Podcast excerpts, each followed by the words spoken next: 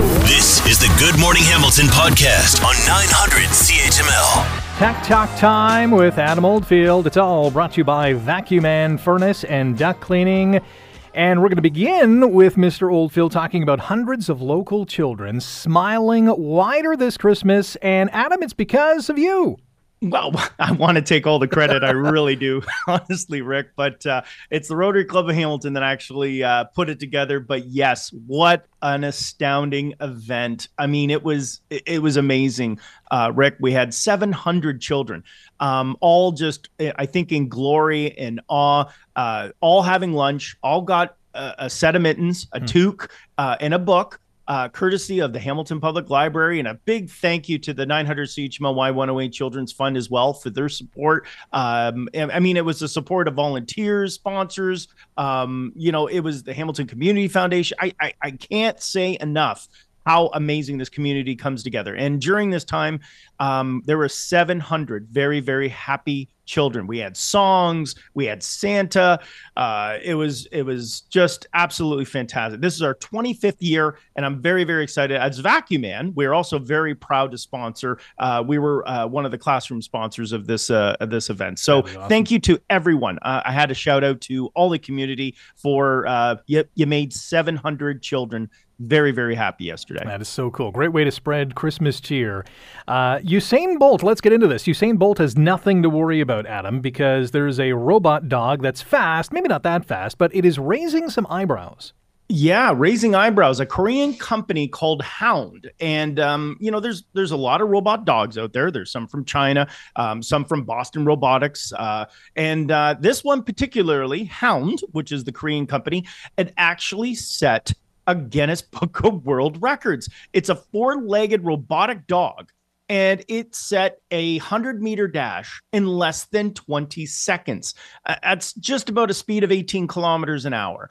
Um, now, again, it's getting cl- global recognition, and there's been a lot of concerns, Rick, with regards to robotic dogs from a warfare side of things. But just to be clear, there are benefits to the fact of a fast robotic dog. Number one, it's going to be used specifically in rescue situations, particularly in rescue uh, and delivering medical supplies, um, natural disasters where it's unsafe to send in maybe someone to take a look. Uh, it can go in and, and, assess the situation, determine if someone needs medical assistance. Um, they're using it industrial construction for inspection, maintenance, heavy loads of environment, agricultural, spot monitoring, cops, livestock, and agricultural tasks that are repetitive and labor intensive. So I wanted to be clear on that. And our own Pearson Airport uses a robotic version of this, hmm. and it monitors the fence line, making sure that it's safe. Um, and you know, there's no you know any guns on these robotic dogs. They actually are just used to uh, monitor the authorities and keep uh, awareness and safety uh, in the area. That's really cool. Forget the heated steering wheel because this next automotive advancement aims to make our roads safer.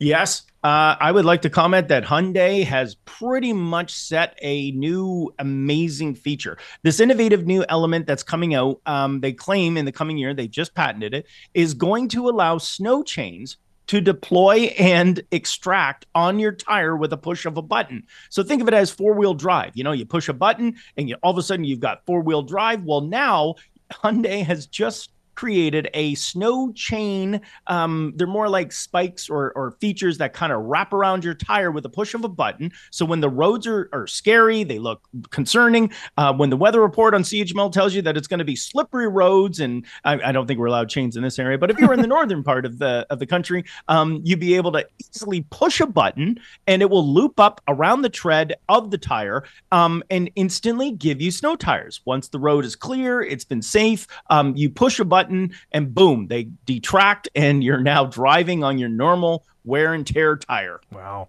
Also, inside the automobile, there's a new development. Yeah, yeah. The whole uh, situation, what's currently happened, and this is uh, in the US. Uh, so just to be clear, this isn't a Canadian uh, rollout, but very, very likely it will be uh, integrated into our North American Canadian market. Um, drinking and driving is actually noted to kill, uh, has killed 13,000 people last year in the U.S. and uh, and that was or in 2021. And this is obviously a concern. A DUI, especially during the holidays. No, you shouldn't be driving with any blood alcohol level in any degree or form. However, what they're doing is the National Highway Traffic Safety Administration in the U.S. has now passed a uh, a bill that all automotive vehicles will have a natural. Um, uh, let me describe it. You put your hand on the steering wheel; it can sense your blood alcohol level in your fingertips, instantly determining where the old one was. You get this very expensive traption. If you were charged with drinking and driving, you blow into it. It would then allow you to turn on the car. This one allows you to just using the blood alcohol level within your skin in the sensors will notify the vehicle that you are safe to drive. Your blood alcohol levels are at a, uh, or uh, if they're too high, uh, you had a couple drinks, uh, your alcohol levels to at, at the level of unsafe, um, and they're going to make this mandatory, hmm. Rick, in the United States. It will become a standard feature like a seatbelt in your vehicle. They're rolling this out, and I'm willing to bet it can only be passed into uh, the Canadian market uh, as as natural. It's a safety feature to say the least, but I'm pretty sure seatbelts are also going to be very much very uh, similar to this uh, the case of having your uh, your blood alcohol checked by touching the steering wheel by most most of these uh, automotive makers. That is incredible. Another rendition of Tech Talk with Adam Oldfield. Adam, thank you very much.